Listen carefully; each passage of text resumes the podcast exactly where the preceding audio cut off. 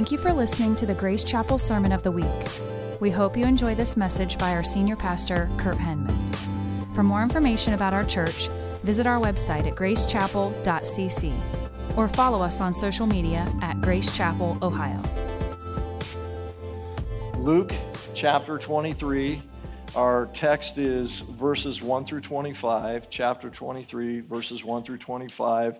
And today is part two of the message that we started last week called Jesus on Trial. So, chapter 23, uh, starting in verse 1, it begins this way Then the whole company of them, that is, speaking of the religious leaders, that is, last week we remember that you know, Jesus was taken in the night from the Garden of Gethsemane. He was arrested and illegally, and he was taken before two illegal trials. We remember one before Annas, who was the former high priest, and then he was taken before Caiaphas, who was the acting high priest.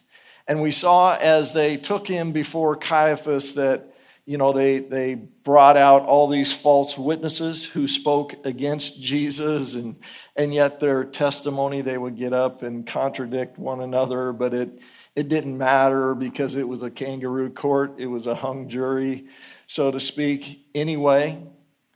And, and listen, as they did that, they began to despise Jesus, and we saw then that they blindfolded him and then they began to beat him. That is, you know, they, they clocked him from nowhere and just started, as strong as they possibly could, started beating him with their fists. And then they began to mock him and say, hey, you know, Jesus, prophesy who hit you.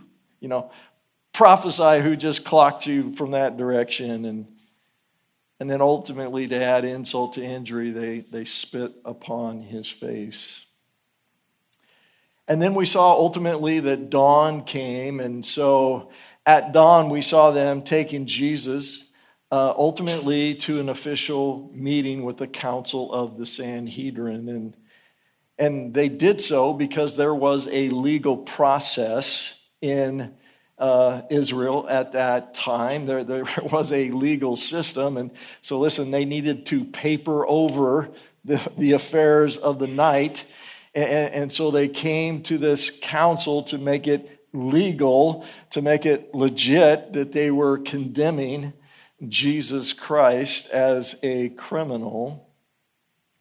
And that also allowed them, once they got the ruling of the Sanhedrin, to take the next step in the process, and that was to bring him before the Roman authorities. And so that brings us up to our passage this morning. Verse 1 again.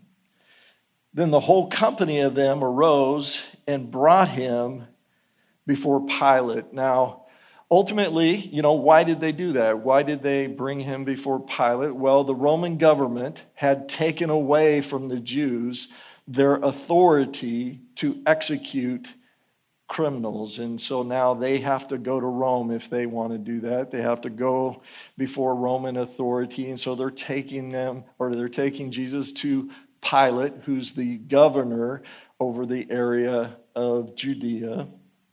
Verse 2. And they began to accuse him, that is, Jesus. Now, John chapter 18 actually gives us the first conversation that they have with Pilate. And in the first conversation, when they come before Pilate with Jesus, or Pilate just kind of turns to him and says, Listen, you know, you go deal with him with your own laws. You know, I don't want anything to do with that. And so they actually had to go back and rehuddle.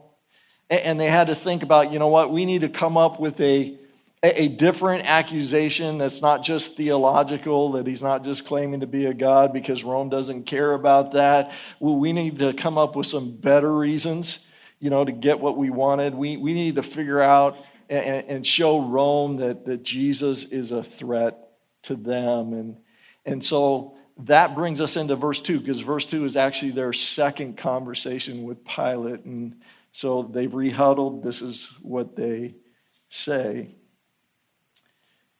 And they began to accuse him, again, that is Jesus, saying, We found this man misleading our nation. That's the first accusation. And forbidding us to give tribute to Caesar. That's the second accusation. And saying that he himself is Christ, a king. That's the third accusation. And so they come up with three false accusations that they think, hey, that this will stick with Pilate. You know, that this will play with the Roman government. And so let's let's look at that first accusation again. Take a look at verse 2 again. We found this man misleading our nation. That is, listen, Jesus is a revolutionary. He, he's a traitor. You know, he, he's causing distrust in, in Rome's institutions. And that, of course, was a lie. You know, Jesus was not misleading the nation. He was doing nothing but ministering to those who were in the nation. He was just healing people, loving people, feeding people. The second accusation, verse 2 again, and forbidding us to give tribute to Caesar. That is, they're saying, hey, Pilate, you know, he's going around telling people not to pay their taxes. You know, you want to get the government mad at you, that's a good one.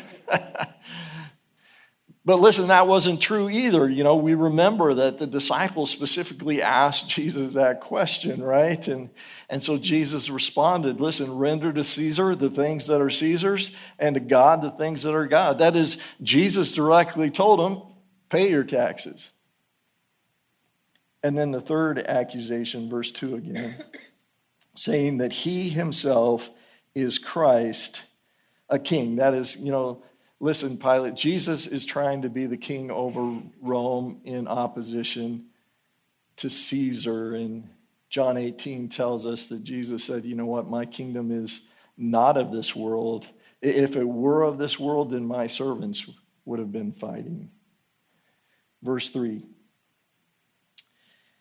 And so Pilate asked him, Are you the king of the Jews? That is, that, that you is in the emphatic position, and so it has kind of the idea of you're joking. That is, are you're joking, right? Are you supposed to be the, the, the king of the Jews? That is, when Pilate is looking at Jesus and he sees nothing threatening in Jesus whatsoever, He's, he sees no royalty going on in, in Jesus' appearance or demeanor whatsoever.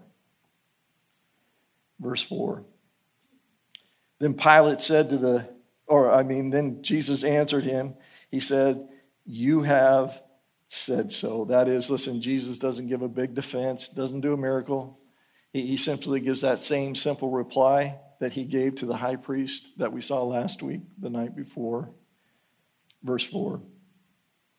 Then Pilate said to the chief priests and the crowds, I, find no guilt in this man. Now, now Pilate will have these uh, conversations with Jesus multiple times, and in every time that Pilate questions Jesus, he concludes, This guy's innocent, man. I can find no guilt in this man. And, and listen, Pilate was a cruel guy, so for him to conclude that is pretty amazing.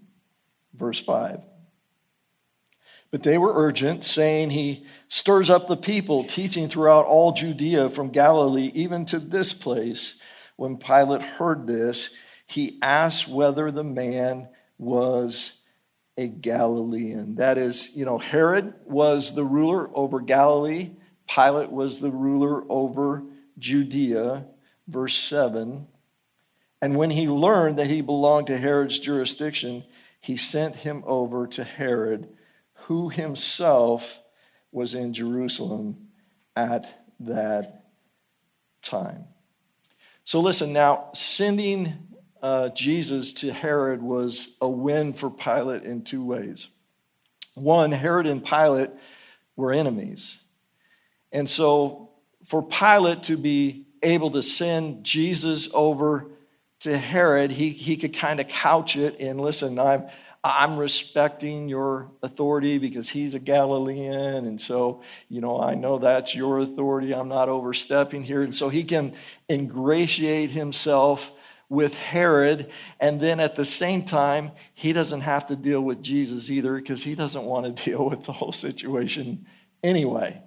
So it's a win win for Pilate to send him on over to Herod.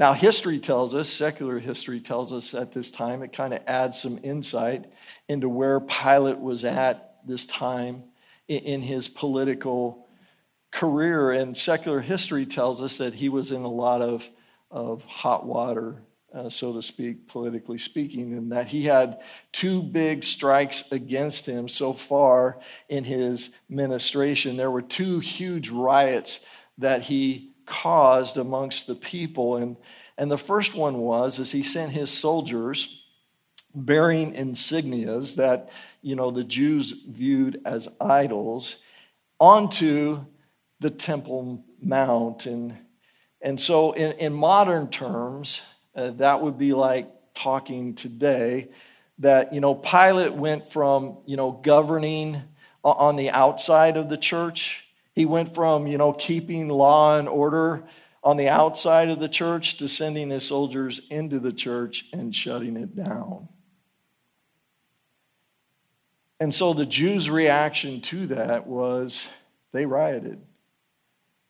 And so Pilate then said to him, Listen, if you don't disperse, I'm going to start killing you. And, and so the Jews' response was, Go ahead.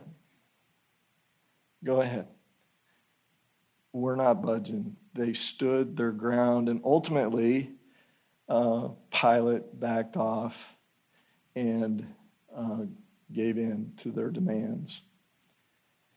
Now, that's not unlike, that's not, um, that is somewhat similar to what we see even happening today with Trudeau in the, in the Freedom Convoy, right? That is, what the point I want to make is there's nothing new under the sun. And, and there's always a clear pattern for totalitarian behavior, right? So that's nothing new. And we've seen that globally over the past two years. And, and probably most disconcerting to us is that it's happened here in our own state as well as our own nation and then our neighbors in Canada and Australia and places that you were thought, you know, hey, uh, they are about freedom. And so I say all that to say this, church. As we move forward, we need to stand for freedom against all tyranny. You know, listen, whether it's on the local school board, whether it's in the state, or whether it's in the Fed. We need to stand for freedom. We need to stand for righteousness until Jesus comes. And so, listen, uh, we need to stand against mandates. We need to stand against lockdowns. We need to stand against passports. Yes. Yes. Because that's about control. It, we, we know where the world's going. We know that it is about ultimately having a one world government, one world control. And, and listen, I, am not, I'm not picking on a particular party. Listen, all, uh, Bush is where it really went into overdrive. Bush sold America out big time. But what I want us to understand is, you know, um, at, there's going to be another crisis. They already do not want to let go of their power right now. They're not going to give it back. What they've taken, they're not going to give back. They never do. And so they're already preparing us for another crisis. You remember when we covered Jesus' words about the end times here in Luke, I told you, watch them pivot to climate change next. That they'll elevate climate change to the same crisis level as COVID was. And uh, have you been listening? That's exactly what they've been talking about, even specifically this week. Biden saying, listen, the climate change crisis is on the same level as the COVID 19 crisis, and therefore we need a unified federal response to climate change. Well, what does that mean? It means all the things that I told you that they are trying to enact, and, and how long it will take, I don't know. It's already on the books all that about, listen, the reason, the reason they want to digitize money? Control. You can lock it down. you, you have to pay all your taxes that way, too. That's a big drive. But listen, it's easy to seize that money. It's easy to control that money. It's easy to track where that money is going. So now we can control your carbon imprint. And now we'll have a social credit system that's just like it's already in play in China, but we're all playing off that playbook. They won't call it that, it's the same. You'll have a social credit score for how eco friendly you are, for how woke you are, that you're speaking the right narrative that you're supposed to and you'll get a score and based on that score will be what loans you get. Listen, already corporate loans, already in America, corporate loans have an EGA score, which is a social credit score. They're not enforcing it as necessary for your loan money, but they're already keeping score. I told you there'll be carbon credit cards, and once you had your you know, your max of gas in your home or your max of gas in your car, they'll shut it off. Same with your smart homes. It's all about ultimately control. And listen, it's all about saving the planet. It's all about safety. It's all about security, right?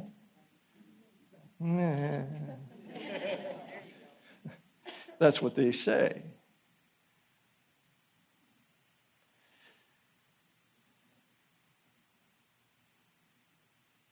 And so interesting, I, I'll take you there. I, I, I was ha- I, on date night, I was having a conversation with my wife because I'm really romantic this way. Because uh, yeah, I've always wrestled with this passage, and, and, and it's just kind of come to light uh, this year. Uh, 1 Timothy 4 3, if you want to keep your finger there, we, we'll come back. But 1 Timothy 4 3 says this never really, it just was strange. It's a strange passage. I'm like, what is that even going to look like?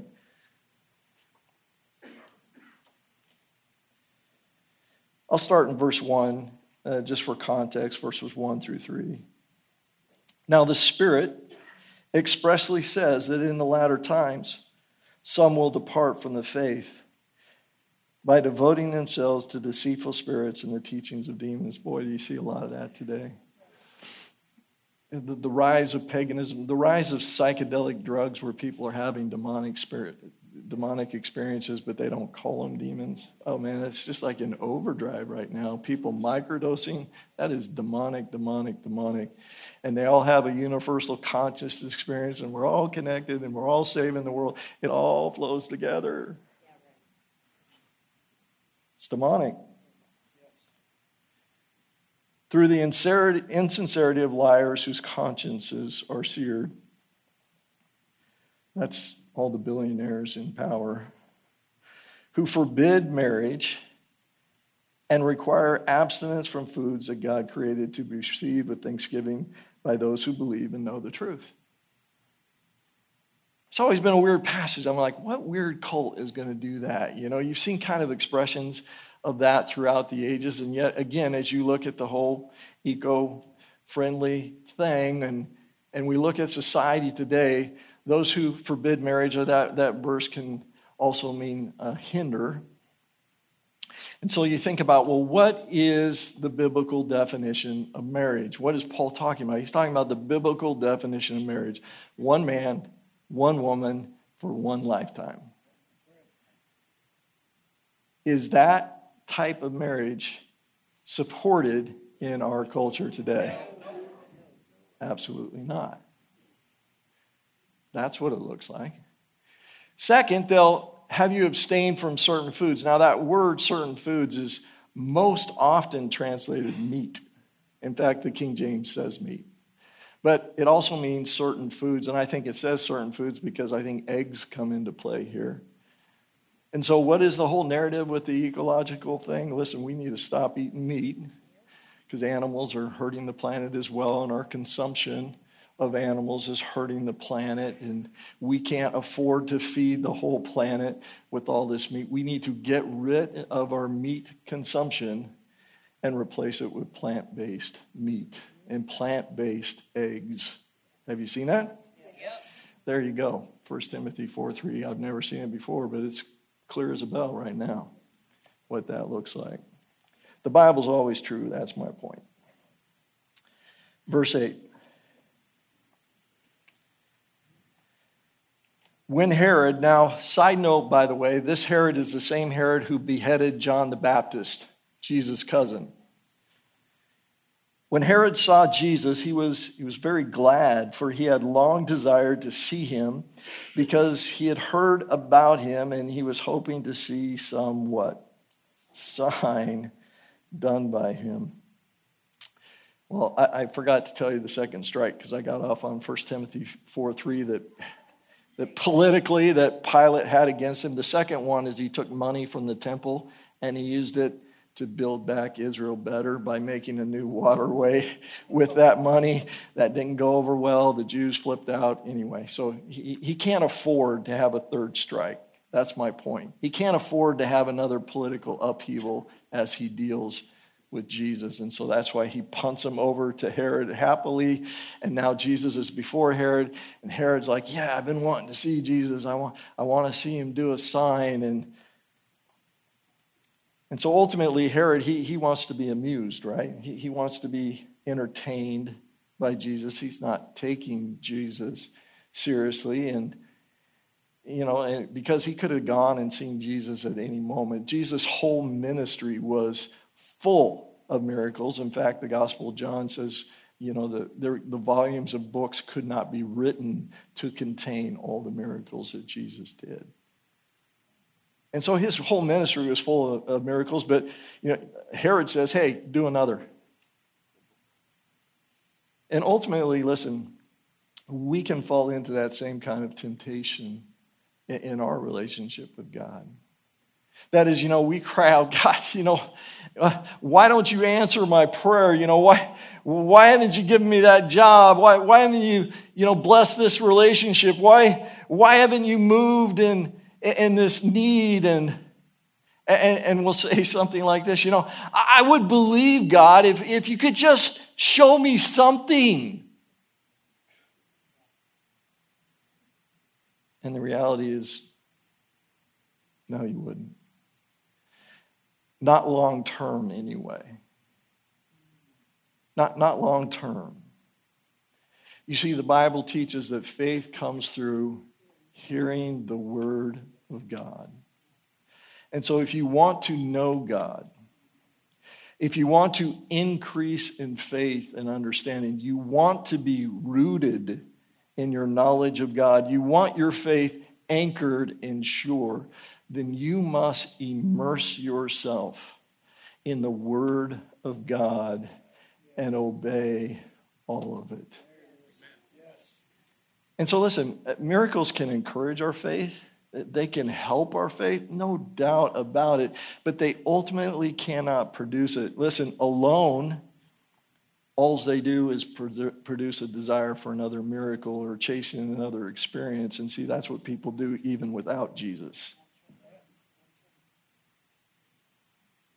We see this even in the book of Exodus, don't we?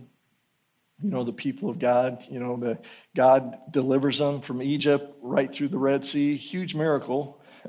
Millions of people walking through the middle of a sea on dry land. Another huge miracle, he feeds them for years on out supernaturally from heaven. Keep in mind, millions of people. He has them drink from a rock water coming from a rock. Huge, huge miracle after miracle. But listen, after every single miracle, the people began to disbelieve and they began to get discouraged and then they began to rebel and disobey every single time. They would forget the miracle that God just did in the face of the next problem in the face of the next need. And listen, I'm, I'm not trying to minimize that because that next problem and that next need was overwhelming and was painful and was all that kind of stuff. And so what I'm saying is this is listen, God can come and he can answer 10 of our prayers and we just kind of, you know, put those in the corner and say, you know what, Jesus, what have you done for me lately? You know. And so that one that Jesus hasn't answered, that one where he hasn't moved, we, we just kind of get hung up on that and we forget everywhere he has moved. We forget what miracles he has done. And so, this is just my point. Listen, as we pray for God to move, as we pray for God to do miracles, hear me, don't misunderstand. We serve a God of miracles. He is faithful, He is good. He desires to do miracles. We are to pray in that way. He most certainly can, He most certainly wants to. But as we do, don't forget what He's done. Don't forget where He he has moved so you don't only fixate on what he is he hasn't done yet in your life. Or listen your faith will go like this. Yeah. Yeah.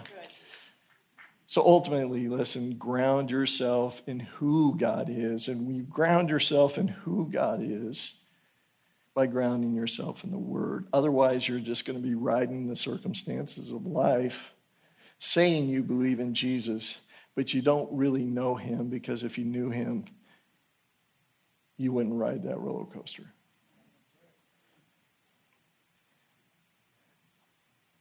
Verse 9. So he questioned him at some length, but he made no answer. The chief priests and the scribes stood by, vehemently accusing him, and Herod, with his soldiers, treated him with contempt and mocked him. That is, you know, when, G- when Jesus refused to entertain Herod, Herod decided to entertain himself by, you know, picking on Jesus. Then, arraying him in splendid clothing, he sent him back to Pilate. And, and Herod and Pilate became friends with each other that very day, for before this they had been at enmity with each other. That is, you know, two enemies became friends in their opposition to Jesus. We talked about that last week.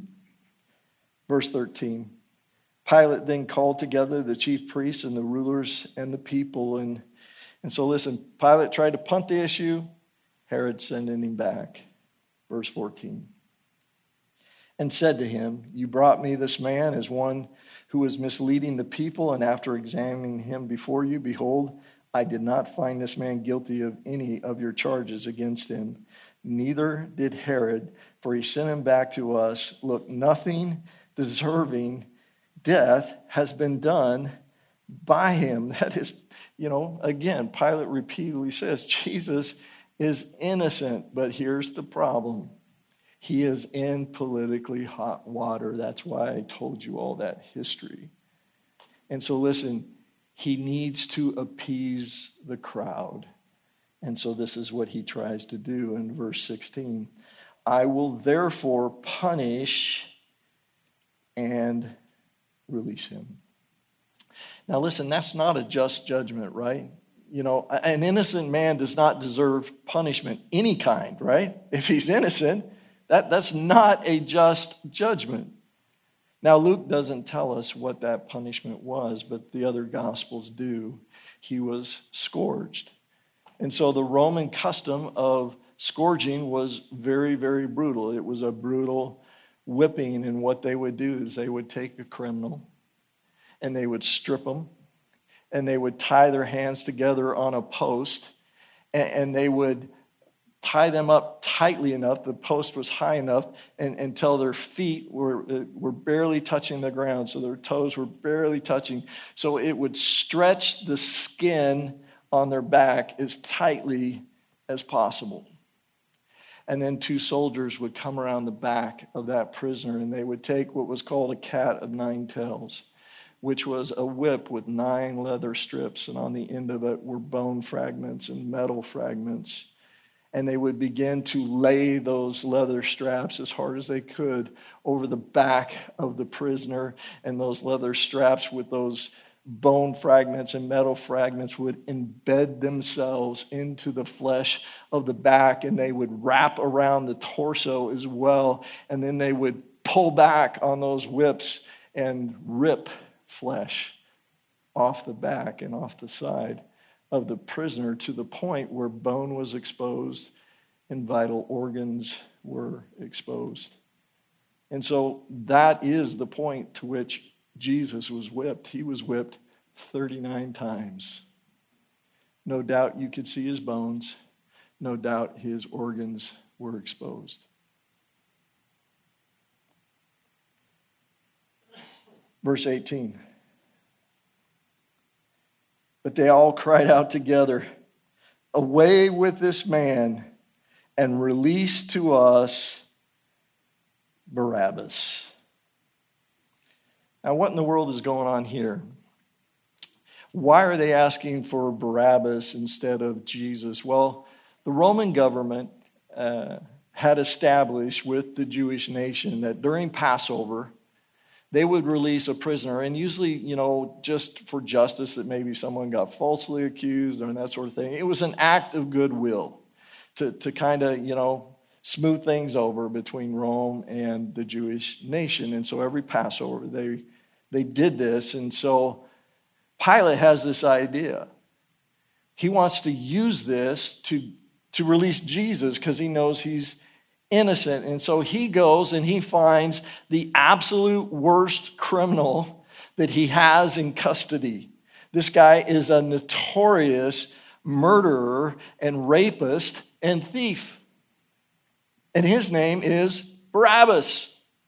And Pilate is thinking, surely, listen, surely they will choose Jesus and and not Barabbas. I mean, they don't want this guy running around in their community, raping their wives, you know, stealing from their business, you know, killing their kids. They're, not going to want to release this guy back into their community. For sure, they'll choose Jesus. I mean, he just heals people and feeds people and loves on them. Maybe he says some crazy things, but really, they, they've got to choose Jesus. And yet, to Pilate's amazement and dismay, they choose to condemn Jesus and they ask for Barabbas to be released back out into their neighborhoods, to be released back out into their community. And so here's my point insanity happens when we reject Jesus.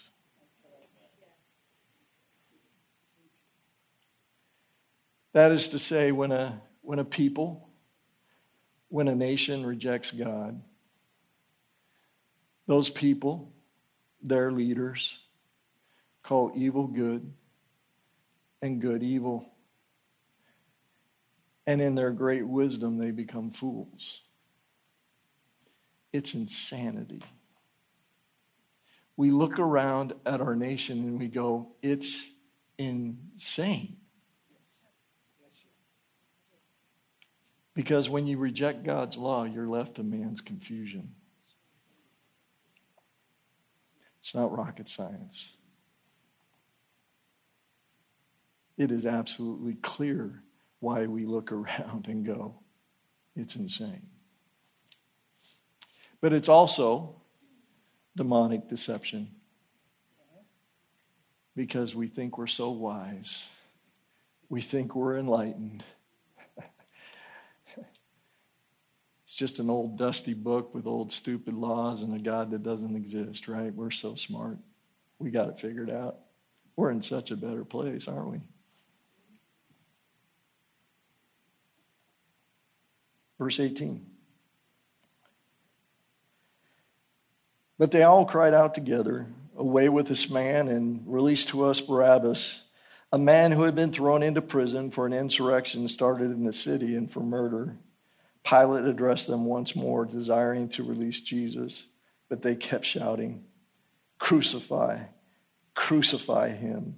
A third time he said to them, Why? What evil has he done? I have found in him no guilt deserving death. I will therefore punish and release him. But they were urgent, demanding with loud cries that he should be crucified, and their voices prevailed. So Pilate decided that their demand should be granted. He released the man who had been thrown into prison for insurrection and murder, for whom they asked, but he delivered Jesus over to their will.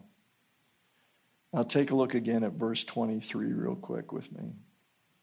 But they were urgent, demanding with loud cries that he should be crucified.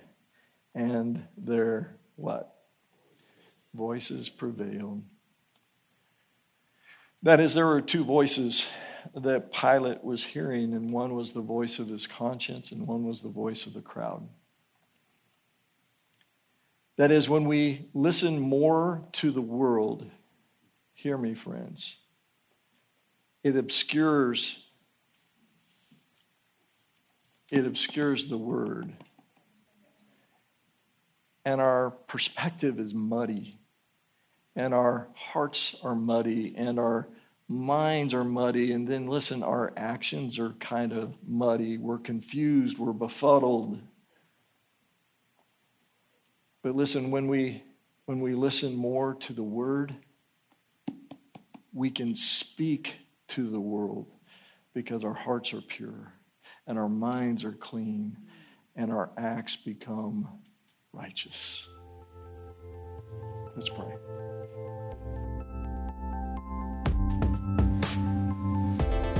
Thanks for listening. We hope you enjoyed this message. For more sermons like this, visit us online at gracechapel.cc